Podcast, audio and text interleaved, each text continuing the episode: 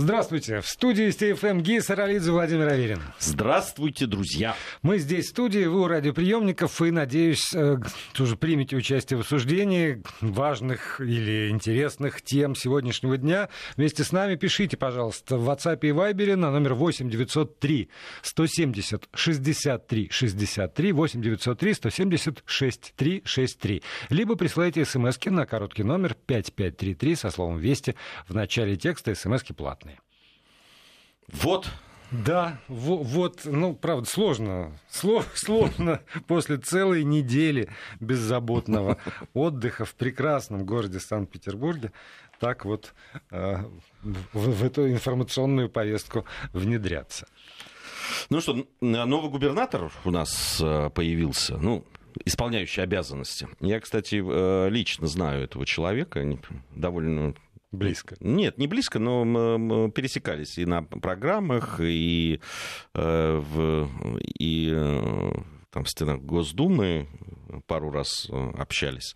Вот. Но он такой производит впечатление такого э, человека открытого очень, очень конкретного, очень, ну, я бы даже сказал, прямолинейного в некоторых вещах.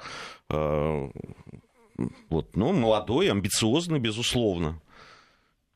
Поэтому будет, мне, мне будет интересно посмотреть за тем, как он в очень непростой ситуации, да, которая сложилась в крае да, после известных событий, как он в это войдет, э, как э, он будет общаться с людьми, как он выстроит вот эту коммуникацию с э, теми, кто недоволен какими-то вещами. В общем, это такая, знаешь, на мой взгляд, ну вот с точки зрения ну, просто даже простого человеческого любопытства, да? Нет, Когда ты конечно, смотришь... за ним наблюдать будет чрезвычайно интересно, ему будет нелегко, это безусловно, но э, все, что он там сможет или не сможет сделать, мы увидим довольно скоро, я думаю. Ты знаешь, при, при, той, при той интенсивности не развития сделать, событий. Скорее всего, не сделать, но все-таки сделать надо войти сначала в курс дел там, и так далее. Но понятно, что первая его задача это наладить общение, коммуникацию, да. коммуникацию с людьми да, с людьми, которые ну, явно выражают свое там, недовольство, как это, явно выражают свои э, по этому поводу э, да, какие-то мысли, настроения и так далее. И ему предстоит, вот это первое, что нужно будет сделать, безусловно. И то, что он там готов сразу лететь, чуть ли не уже улетел. Вот, это... Ну, это правильно. А чего тянуть-то уже? Взялся за гуш. Да, да, да. Нет, ну здесь, идешь. Э, согласись, здесь нужна определенная смелость, здесь нужна вера в себя, в какие-то свои возможности, в то, что он может э, э, объяснить людям, да, что, вот он, что он будет делать. И, а главное, знаешь, за ним будем следить не только мы отсюда, из нашей э, студии, за ним будут э, внимательно следить как раз люди в Хабаровском крае. И это, и это, там, и это внимание будет гораздо серьезнее, чем наше. Поэтому, ну, интересно, интересно как, как будут развиваться события. Сегодня по поводу этого дела еще пришло очень важное для меня, например, сообщение из Следственного комитета по поводу того, что бывший губернатор Хабаровского края Сергей Фургал э, ушел от ответственности, от уголовного преследования в 2004 году, потому что оказывал влияние на высокопоставленных милиционеров. Об этом сегодня сообщила официальный представитель Следственного комитета Светлана Петренко. Ну вот, и в этом сообщении от ТАСС с пометкой «Срочно», оно пришло вот ну, около часа, наверное, назад, э, Следственный комитет э, имеет данные по поводу того, что Фургал оказывал серьезное влияние на отдельных высокопоставленных сотрудников милиции. Те, в свою очередь, информировали его о предварительном следствии, и это позволило принять меры к сокрытию его причастности к преступной деятельности. Конец цитаты. Но вот чего мне отчаянно не хватает в этом самом сообщении, это, например, фамилий. Потому что отдельные высокопоставленные сотрудники милиции в 2004 году помогали человеку уходить от уголовной ответственности, я сейчас не берусь, я, я поясню свою позицию для э, слушателей. Я не суд, я не, не берусь говорить виновен, невиновен, действительно, пусть, пусть разбираются в этом деле те, кому положено, судьи. Вот. Но если Следственный комитет э, утверждает, что преступления были, и известно, что там, высокопоставленные милиционеры помогали уходить от ответственности, то, с моей точки зрения, высокопоставленные милиционеры, а, наверное, не только они, потому что у нас над милицейским следствием и в 2004 году, например, были э, там, работники прокуратуры, которые обязаны были следить за соблюдением закона, то они, значит, наверное, тоже совершили преступление. И за последние 16 лет можно было как-то тогда выяснить, кто эти люди. И тогда тоже давайте привлечем их к ответственности.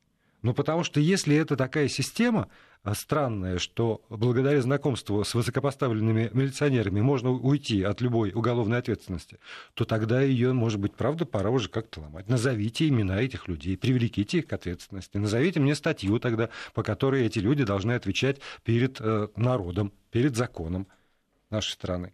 И тогда это будет, да, такой вот, собственно, нормальный, нормальный подход сегодняшнего Следственного комитета. А когда мне говорят про неких отдельных людей, я не понимаю, что происходит. Нет, ну, э, есть тайна следствия, если э, сейчас э, все это там... А какая может быть тайна? Вот имя Фургала названо, имя его там, не знаю, подельников названо, имя жертв названы. А в чем тогда тайна? Это что, это госизмена? Это секретные не, данные нет, какие-то? Ну, если, если, допустим, еще не собраны против него. Я тоже сейчас э, не хочу вставать на эту скользкую дорожку, знаешь, там, великого юриста, да, и как это, я просто, ну, могу предположить, э, зная, ну, какие-то такие э, вещи, что возможно. Но вообще, конечно, если вы уже какие-то называете, да, там, вещи, что да. вот были, оказывалось да. влияние, помогали, там это, ну, конечно, ну, уже просится в общем, чтобы это действительно было... Если идет борьба с э, преступностью, с организованной преступностью. Чистка рядов, вот это вот тому. То, конечно, вопросы у общества и у людей, конечно, возникают по этому поводу. Я вот вспоминаю, когда это у нас было такое оборотня в погонах. Велась борьба такая отчаянная с оборотнями. Вот, по-моему, как раз как на, на уровне этого времени она и велась. Тогда, может быть, их уже и привлекли. Может быть, их вычистили, этих оборотней, тогда уже. Ну, тем более расскажите мне, что они тогда вот были. Их удалось тогда же как, там, поймать за известное место и избавить нашу правоохранительную систему на всех уровнях от этих вот самых оборотней в погонах, с лычками, там, с фуражками, с лампасами, в чем они еще там ходят. Тогда, так, тогда да. Да, все целая череда э, таких новостей э, э, печальных да, приходит. Сегодня умер замечательный художник Виктор Чижиков, автор «Олимпийского мишки», действительно одного, наверное, из самых удачных да, образов и символов Олимпиад. На самом деле, конечно, и мы, как дети, которые читали в свое время э, там, журнал Мурзилку, например, или веселые картинки, конечно, да, да и другие, очень много э, были Виктором Александровичем э, иллюстрированных детских книг, очень добрые всегда, его рисунки всегда отличались. Их, знаешь, когда мама приносила книжку новую, вот, а тогда это была большая редкость в наше время, да, ее надо было достать. И ты бросался, и надо было все сразу посмотреть, картинки есть или нет. Да. И, значит, там это. И вот э, как раз э, э, Виктор Чижиков из тех художников, который очень нравился детям. Вот его иллюстрации интересно было рассматривать, они были такие с юмором. Ну и, конечно, Мишка просто потрясающий. Это, в него действительно, когда он появился, все влюбились абсолютно во всем мире, помнишь, еще очень долго пользовались популярностью невероятной значки с... Значит, пользовались. Да, ими пользуются да. пользуются и да, сейчас, и конечно. Сейчас. Но, но тогда это был просто бум. Вот эти э, э, даже такие ну, я не знаю, из пластмассы из чего они там делались, маленькие. Из, из всего. Так, тогда же были керамические, пластмассовые, какие-то деревянные, матерчатые, там какие угодно были мишки, но, правда, вот сколько ездил, если привозишь с собой значок, с, с, с олимпийскими мишками, то, то его с руками отрывали, готовы были поменять на, на что угодно. И в Пекине, И, извините, даже во время чемпионата мира по футболу в Москве тоже олимпийский Мишка пользовался. Вот пользовался, пользовался. Но он невероятно, конечно, обаятельный, озорной такой. Я помню мультфильмы, которые вышли, помнишь, с, к Олимпиаде выходили, где он был главным героем. Э, и э, это действительно стало символом и нашей страны, и того времени. И то, что сейчас как раз э, вспоминали 40-летие да, по проведению Московской Олимпиады, э, и, конечно, вспоминали и Мишку, и этот улетающий Мишка, и это слезка, э, и плачущие гости Олимпиады на трибунах Олимпийского. В общем, все это, конечно, вспомнить. Песня потрясающая Пахмутова. Ну вот, если говорить о художественных достоинствах, я не относился к тем людям в детстве, тем детям, которые прямо смотрели, кто автор иллюстрации. Поэтому... Нет, я, конечно, не смотрел, да. просто они мне просто нравятся, вот. конечно, я не знал. Все, все это уже позже, как раз, может быть, после того, как стало известно, что э, это, это автор олимпийского медведя, значит, вот этого. То, что касается самого Мишки, он, помимо всего прочего, но то, что вот он, правда, он очень во времени, он такой безукоризненный по настроению персонаж, он еще был очень технологичен. Потому что вот э, там любые трансформации мультипликационные, анимационные с ним были возможны. И он не утрачивал и э, там, образности своей, и естественности. И, наверное, ты действительно прав. Э, это какой-то совершенно такой вот идеальный талисман олимпийский, потому что сколько их потом было, ну так вот, чтобы Каждая за, олимпиада, за... причем на, на, на разных э, олимпиадах там еще по три, по четыре. Да, там они множились как-то, как-то множились, и не всегда было понятно, почему... Кто это? Кто, кто это, почему именно они, а тут было вот идеальное совершенно попадание, и, не знаю, для э, поколения людей, там, э, наверное, нашего возраста вокруг, тех, кто еще и там, видел эту Олимпиаду, это действительно очень важный такой и очень важный, важный символ и важный человек. Да, символ. Он, он, знаешь, еще вот его отличие от многих э, с талисманов, которые я видел, и разных э, и олимпиад, и чемпионатов, э, первенств там, и мировых, и европейских, и так далее, он невероятно простой, с одной точки. Да, ты сказал технологичный, я бы сказал, вот он просто даже для... Э, я помню, мы учились рисовать, его там угу. довольно легко было даже детям, там объясняли, как, и он получался довольно похоже, с одной стороны. С другой стороны, он был невероятно добрый. Вот э, в нем была вот эта какая-то такая искренность и детскость, вот это вот, да, вот именно по-доброму, по-хорошему. Э, это потрясающе, конечно, и э, на 85-м году вот скончался человек, который нам это подарил, поэтому хотелось в нашей программе просто почтить его память. После этого после этого довольно сложно. Давай я тогда воспользуюсь служебным положением и э, прорекламирую замечательный музей, э, который э, открылся в городе Петербурге худо-бедно, так или иначе, открылись музеи, и в том числе и в Русском музее открылось несколько зданий, но э, довольно скоро, 29 июля, да, 29 июля откроется уже экспозиция «Мраморном дворце», и для тех, кто э, живет в Петербурге, для тех, кто окажется после 29 июля в городе Санкт-Петербурге, я отчаянно советую сходить в Мраморный дворец, э, в одно из зданий Государственного русского музея. Там открывается ну, не там, в корпусе Бенуа, открывается огромная выставка э, даров Русскому музею. Там собрано все. Живопись, скульптура, горячо мной любимая, графика всех видов. Э, в общем, все то, что за последние 70, э, кажется, лет если я не путаю, было подарено музею. Ну, то есть, понятно, не все вошло в экспозицию, но какие-то важные знаковые вещи и это, правда, грандиозные события для самого музея и, надеюсь, для города, так что не пропустите. Это очень красивая получилась выставка. Мне посчастливилось ее увидеть в стадии монтажа, и даже посчастливилось принять участие в монтаже. Некоторые, правда, огромное счастье. Ты опять воспользовался служебным положением. Прошлым. Прошлым. Прошлым своим служебным положением воспользовался. Иногда служебное положение прошлым не бывает. Да, да, да. Бывших музейщиков не бывает. Вот. Так что, правда, я очень советую всем пойти, потом получите удовольствие и э, узнаете, как, как эта коллекция формируется. А, ну, вообще вот это оживление с одной стороны, э, жизни, да, там э, понятно, что открылись и кафе, и веранды полны людей, и открываются потихоньку действительно и музеи, не только в Санкт-Петербурге, но и в Москве.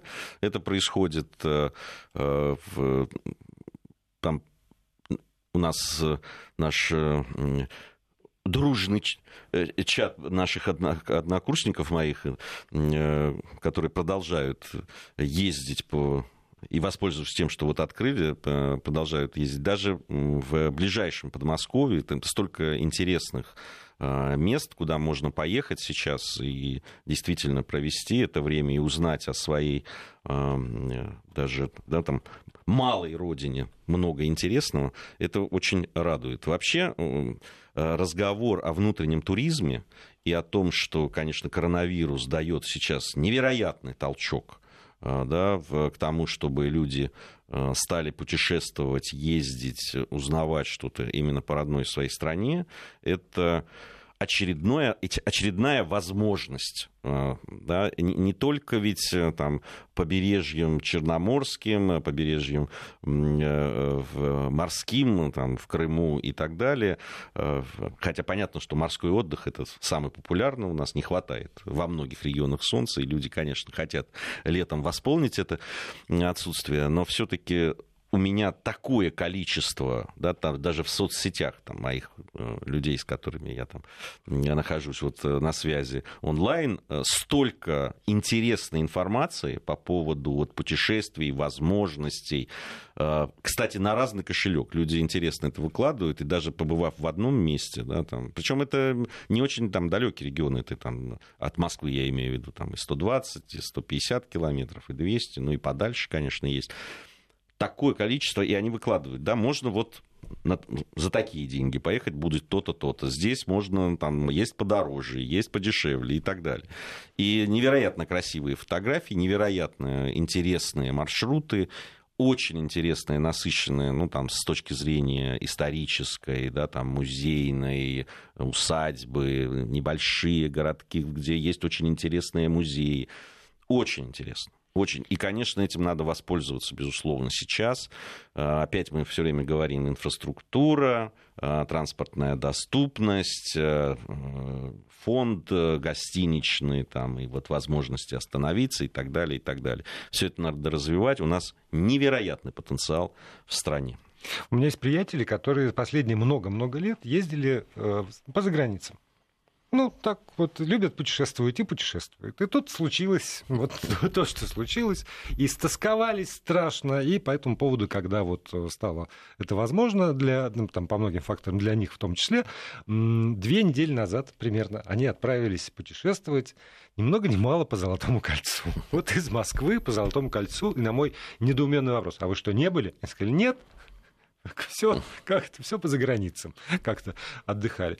И э, масса впечатлений э, от э, дорог до, э, в минус для них э, некоторые потрясения, до невероятной красоты Суздаля и Ростова Великого, и Ярославля, и Костромы. Но тут для всех, кто собирается в путешествие, я должен, основываясь на их опыте, сказать еще такую вещь. Пожалуйста, обязательно узнавайте, какие э, вас ограничения могут ждать в тех или иных городах. Наверное, это можно выяснить заранее на сайтах там, той или иной области, того или иного города, потому что как раз мои друзья столкнулись с тем, что они приехали во Владимир, чтобы там остановиться, и как-то из, ну, из Владимира вокруг, там, Боголюбова, в конце концов, что-нибудь еще, во Владимире посмотреть массу вещей. И их не поселили в отель потому что э, местная там, ну, не знаю, это не законодательство, но, видимо, распоряжение по, э, по городу Владимиру, не заселять людей без командировочных удостоверений. Типа для туризма время еще не наступило. Но и э, им повезло в том смысле, что они на своем автомобиле передвигались, они переехали дальше в Суздаль, и там все хорошо, там поселили, и там они замечательно прожили. Но э, я понимаю, что если бы кто-нибудь, типа меня, приехал на поезде не зная, и выяснилось, что негде переночевать, это, это были бы сложности. Поэтому, правда, при всем том, что красивейшие места, э, невероятной красоты архитектура, там, э, огромная история с каждым местом связана, и там можно провести не день, не два, больше, и, и, и, там, и изучать, и наслаждаться. Пожалуйста, если вы куда-нибудь собираетесь, то на всякий случай уточните, с какими документами вы должны туда, в какое-то место приехать. Или, э, там, может быть, ехать, э, имея базовую точку остановки, не, вот, там, не, не туда, а где-нибудь по соседству, так, чтобы туда челноком успеть в течение дня сгонять. Но вот сейчас такое время, когда, увы, может быть, э, надо учитывать еще и вот эти приходящие обстоятельства. Слушай, ну вот про дороги очень многие говорят э, люди. Ну вот мы, э, знаешь, вот по, по привычке иногда я тоже говорю, когда про любое абсолютно путешествие, но, конечно, дороги там. И вдруг выясняется, да, то, что очень многие мои друзья, которые поехали на автомобилях, они говорят, да прекрасные дороги. Я говорю, ну как вы там? Ну там же дороги. Они говорят, да отличная дорога. Это, причем касается, я сейчас не скажу, что, ну, наверное, всех направлений, но вот во всяком случае вот в сторону Волгограда, да, и там говорят, что Просто федеральные трассы, так, правда, федеральные трассы Даже наши хорошо. коллеги, которые э, сейчас с, из нашего холдинга, которые сейчас на Волге отдыхают в своих родных местах, э, сказали, ну, такое ощущение, что дороги не ремонтировались э, с времен Сталинградской битвы. Ну, там были ужасные, где в каких-то местах дороги, сейчас просто в очень хорошем состоянии. И так, и так о многих регионах я слышал. Про Псковскую область нет.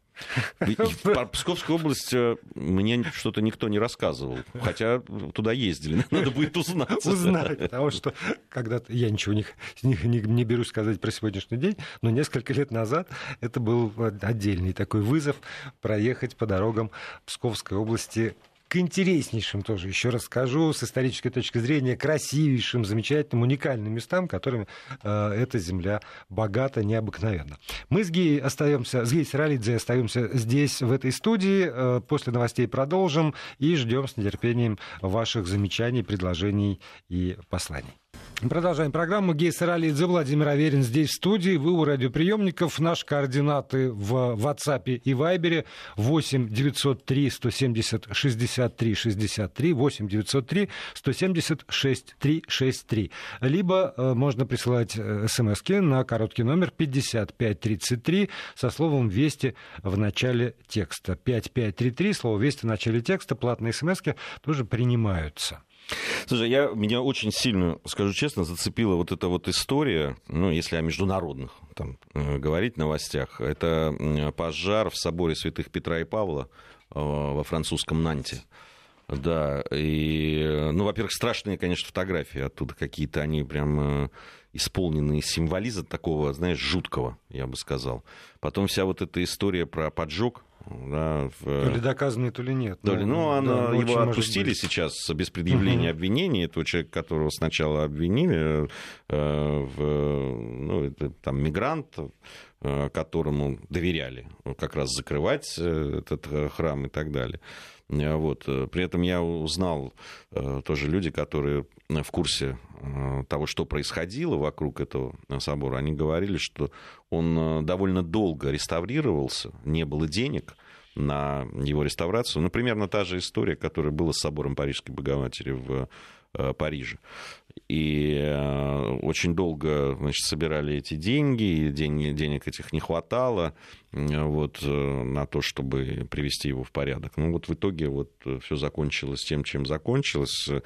Теперь э, та сумма, о которой говорят, ну там еще до конца не посчитали, сколько это будет стоить, но она какая-то сейчас выглядит неподъемной просто, да, при том, что государство в данном случае не очень, да, там, раскошеливается на это. И, ты знаешь, оказалось, я вот Э, списывался со своими э, друзьями, которые искусствоведы и занимаются как раз в том числе вот французской архитектурой э, средневековой. Они говорят, что вообще во Франции вот принято считать, да, что как-то все благостно обстоит с этим. На самом деле они сказали, что катастрофа на самом деле. Просто действительно настоящая катастрофа. Сама система вот, сохранения этих памятников архитектурных и а, то, как они реставрируются и как они приводятся в порядок, а главное, как они сохраняются. И а, та же да, там, пожар, пожарная безопасность и все остальное. Они говорят, что оказывается, для меня это было открытием, скажу честно, что они в, в очень плачевном состоянии. Ну, во всяком случае, вот то, что мне сказали людям, которым я доверяю. Ну, это вообще большой, большой вопрос, как финансировать культуру. Потому что все равно это вот культурное наследие. Это, это очень дорого. Это безумно дорого. А, ни у какого а, там, современного, скажу так, эффективного менеджера рука не поднимется вот туда, вот уж где черная дыра, не сельское хозяйство совсем, а вот, вот туда, ты, ты туда сбрасываешь, и оно, в общем, по большому счету, не приносит тебе прибыли. Это только потому, что ты считаешь необходимым сохранять это культурное наследие. И здесь э, либо это действительно какие-то группы граждан, которые считают необходимо это делать, фонды и э, энтузиасты, волонтеры и меценаты, либо это осознанная позиция государства, которая считает, что да, это важная часть затрат государственного бюджета, и мы должны туда. А когда есть отвлекающие всякие вещи, включая пандемию, включая то, включая все, вот, ну, не знаю, в одном месте жилеты, в другом береты, в третьем пантеры, в четвертом еще что-нибудь, это правда очень очень серьезная вещь. Ну, ты знаешь, ведь, тоже, с одной стороны, согласен с тобой, с другой стороны, можно и поспорить, да, с таким утверждением. Да, они не приносят, наверное, ну, вот прямого дохода, да. они не могут содержать сами себя, и вот на те деньги, которые там туристы платят за то, чтобы зайти, посмотреть какие-то пожертвования там, или билеты, которые, кстати, иногда довольно серьезно стоят да, для посещения в, в европейских странах. Э, но при этом, конечно же, они не окупают себя. Но, с другой стороны, какое количество людей а, приезжает для того, чтобы вот в эту атмосферу, которую, собственно, эти а, храмы, эта архитектура и создает. Понимаешь, но ведь известно, Франция до последнего времени была одним из лидеров по туристическому потоку, который в эту страну приезжал. Но они приезжают не только ради французской кухни, французского вина там, или гранд-опера знаешь, которые тоже надо сохранять, кстати. Да. Вот. Они приезжают в том числе для того, чтобы посмотреть на замки Луары, для того, чтобы э, посмотреть кафедральные соборы там, и, там, 12, 13, 14 века, э, погрузиться в эту атмосферу, побродить по этим улочкам и так далее. Ну вот это, собственно, то, о чем э, у нас очень активно говорит последние много лет Михаил Борисович Петровский. Когда вот этот эффект от деятельности музея, например, он говорит про свой, про Эрмитаж, нельзя исчислять только в бухгалтерских документах, вот тут, значит, приход, расход потому что огромное количество людей едет в тот же самый город Санкт-Петербург, в том числе и потому, что там есть Эрмитаж, потому что там есть Русский музей, потому что там что есть... Значит, в том числе? Но не только, не, не только из-за улицы Рубинштейна с ее барами, понимаешь, и из-за ночных клубов. Я тебе хочу сказать, но улица Рубинштейна, она тоже, в общем, с точки зрения архитектуры, э, да, там, да, но, но... можно этих баров настроить э, в каком-нибудь, да, там, новом районе, и ты знаешь, вряд ли туда потянется. Вряд ли, да, да, вряд вряд ли. Но, но вот... Э, а тут как, тебе и пять углов. Как раз, тебе... как раз про это, про то, что э, культура дает вот такой вот мультиплицирующий, как это принято, эффект. И если уже считать доходы от культуры, если считать эффективность экономической культуры, то надо учитывать и вот это вот все. И, и билеты, и отели, и то, что люди поели, и, и транспорт, ну и там и сувениры. Вот это вот, это вот все возникает потому, что есть некий важный культурный объект. И э, та же самая пандемия э, показала, что э, бесконечная вот эта вот гонка, которая последние годы устраивалась по поводу увеличения э, потока посетителей, это, ну, это тоже неправильно, потому что от этого там слишком много людей, там в музее свои проблемы, у театров возникают свои проблемы, когда надо тоже там бесконечно выдавать какие-то спектакли, премьеры без, без передыха. И, может быть, э, прав Кехман, директор двух театров в нашей стране, который говорит, что не надо унижать э, зрителя и актеров, не надо открываться вот в этом усеченном варианте, когда шахматная рассадка, потому что э, фотографии. Я не был, я не успел. Очень хотелось, но я не успел как раз приехать на эту неделю фестиваля «Звезды белых ночей» в Мариинский театр. Но когда я увидел фотографии зрительного зала, шахматная рассадка и люди в масках, я подумал, нет, я, вот правда, при, все, при всем том, что я этот театр люблю до, до патологии какой-то даже, я не готов. Ты знаешь, это вот, вот вещь, это как раз э, и, и к той новости, которая сегодня была, которую тоже хотел обсудить с тобой э, по поводу переноса бессмертного полка шествия. Это ведь о том, что, э, ну, наверное, можно как-то извернуться и ради галочки, да, там да. что-то провести там и так далее. Но вот это, это, это, это не парад, да, вот военный. Военный парад, был сделан, да, слава богу, отлично прошел там и так далее. Но э, Бессмертный полк это шествие, это другая история, другая атмосфера, это э, его, его нельзя для галочки просто. Понимаешь, его нужно сделать действительно тогда, когда мы будем уверены в том, что э, все пройдет хорошо и не будет последствий и так далее. Это атмос... прежде всего атмосфера. И мне кажется, что вот как раз это относится и к театрам в том числе к тому же футболу. Ты знаешь, да. я, тут, я вчера включил, там смотрю, вот ну, такая вывеска, играет там Манчестер Юнайтед и Челси. Думаю, ну, надо посмотреть. Давно не смотрел футбола, действительно. Включаю, пустые трибуны, минут 10, я так позевывая, посмотрел на это все и понял, что не могу. Ну, я просто помню этот стадион Олд Траффорд, который не то что пустых там трибун, там, там пустого, висел, да, да. простой, просто одной пустого места невозможно было увидеть. Он всегда забит, он всегда там, там невероятная атмосфера, так как на многих э, в этом отношении, ну, конечно, потрясающая культура боления э, футбольного есть это в Британии. Это действительно у них вторая религия. Это точно абсолютно для многих. И ну, на это невозможно смотреть это, ну, это какой-то другой вид спорта, понимаешь? Да. И я думаю, что в, театре, где очень важно, да, вот эта вот э, связь между Дышать. актерами. Вот, вот, когда, когда тишина, когда все замирают, да, когда, как, когда, как, вот когда это... дышат в унисон, конечно. А без, а без этого получается вот прекрасный жанр э, был там на советском телевидении уж точно телеспектакль. Телеспектакль. Вот да. отдельная такая совершенно ниша для, ну там отдельный вид искусства. И э, сейчас же вот за время пандемии там я каждый раз говорил, я смотрю, я, я, я насмотрелся я насмотрелся, я много всего посмотрел, и вот примерно пришел к тому же Это какой-то отдельный вид спорта. Это, это другой театр, это другие механизмы восприятия задействованы. И, э, ну, хочется, конечно, уже подышать со всеми. Ну, совсем Слушай, не, не в шахматной а, Вот нам написали по этому поводу. Вот э, мы с тобой вынуждены были почти до два с половиной месяца вести наши программы. Вот тогда один в студии, другой где-то угу. там. И вроде, ну, те же темы примерно, те же разговоры и так далее. Но нету этого, понимаешь? Ну, нет. Вот просто у тебя нет этого ощущения да, микрофона там, и, всего этого э, всего действия. Я думаю, что это чувствуют точно так же наши слушатели, как наверное, вот зрители это воспринимают. Но я уверен, что и для актера, и для там, того же футболиста, и для музыканта играть вот в таком зале, при всем профессионализме, при всем, да, там, э, любви к своему делу, мастерство и так далее. Ну, это другая история. Ну, невозможно это. Это очень тяжело. Это как все равно, что ты там тоже вот садишься и знаешь, что тебя никто не слушает в этот момент, а ты так просто записываешь для кого-то, понимаешь? Это, конечно, здесь будем ждать.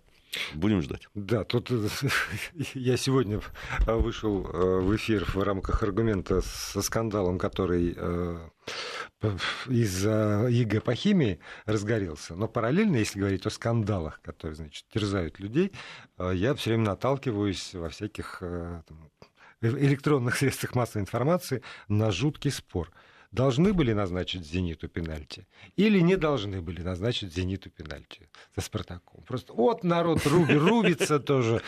Тут, благо я совсем ничего в этом не понимаю, не могу внести лепту в обсуждение, но э, жар вот этой вот дискуссии там, и, и готовность э, дотянуться руками да, за несколько сотен километров и придушить своего ну, противника. Ну, во-первых, понятно, вот, надо вот, понимать, что такое, ну, что такое э, противостояние «Зенит-Спартак». Конечно, да. Ну, а с другой стороны, вот это как раз свидетельство того, как, как соскучились.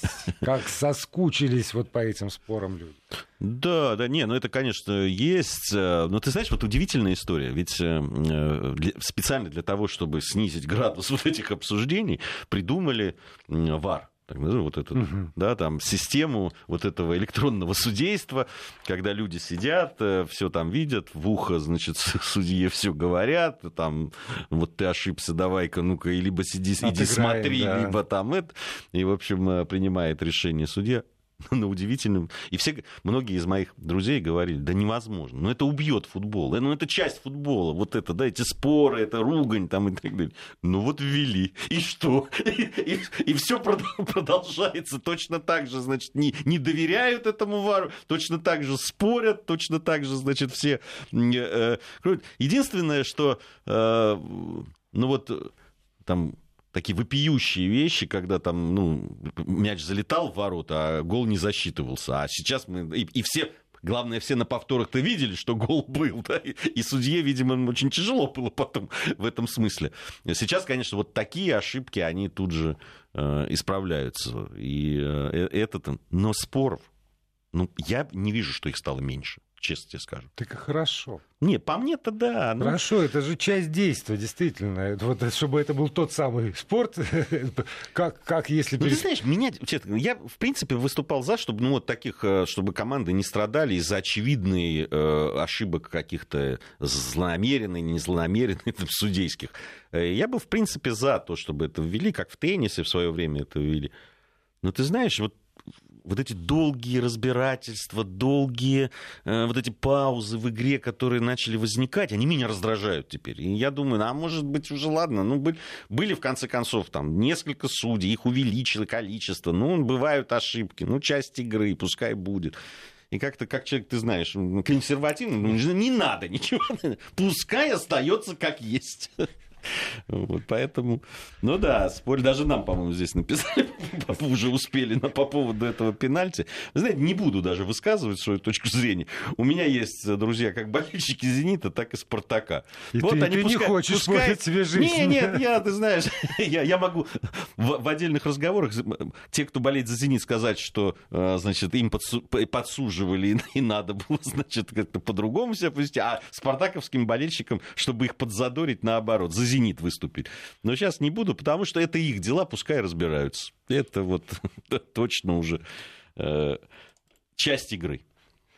Ну, я, я пытаюсь э, найти ответы на, на некоторые вопросы, которые приходят сюда к нам в студию. И э, правда, вынужден принести извинения некоторым вопрошающим, потому что, ну, я, например, точно совершенно не готов про все международные конфликты, которые существуют там, даже вокруг а, нашей страны или там, на, на земном шаре, как-то квалифицированно вам ответить. Ну, если имеется в виду азербайджано-армянский конфликт, э, да, который вот произошли, да. там, э, ну, во-первых, обсуждалось и очень много э, на нашей радиостанции. Это не значит, что вот наша программа обязательно сейчас должна высказаться. Тем более, что, ну, знаешь, я практически минут 40 это обсуждал в стриме, в в программе «Бывшие» на YouTube-канале «Соловьев Лайв». Э, по четвергам там программа «Бывшие» выходит с, э, с моими друзьями и коллегами, которые мы здесь на радио делали, эту программу по советском пространстве. И вот уж там по поводу этого конфликта свою точку зрения и свое видение я высказал. Если есть желание, пожалуйста, зайдите, найдите на YouTube-канале программы «Бывшие», азербайджано-армянский конфликт, и там э, квалифицированно э, с политологами, с нашими, которые занимаются постсоветским пространством, мы все это очень широко обсуждали. Но оно обсуждалось и в наших эфирах тоже, э, и тоже квалифицированно, и политологами, и людьми, которые тоже занимаются как раз постсоветским пространством. Ну, а я думаю, в наших новостях вы тоже слышали о той активной роли, которую там, активной позиции, которую занял МИД Российской Федерации в качестве посредника переговорах, в регулировании этой ситуации. Ну, надо сказать, что именно Россия, э, и я вам скажу как человек, который разбирается в этих делах, что именно Россия, что в апреле 2016 года, когда было обострение, что сейчас является, э, пожалуй, одной э, из немногих сил, да. которая как раз работает на сохранение мира. Ну, там много, понятно, нюансов вот во всех этих, э, в этом конфликте, но, понимаете, все равно самое главное это сохранение мира. А мы до завтра.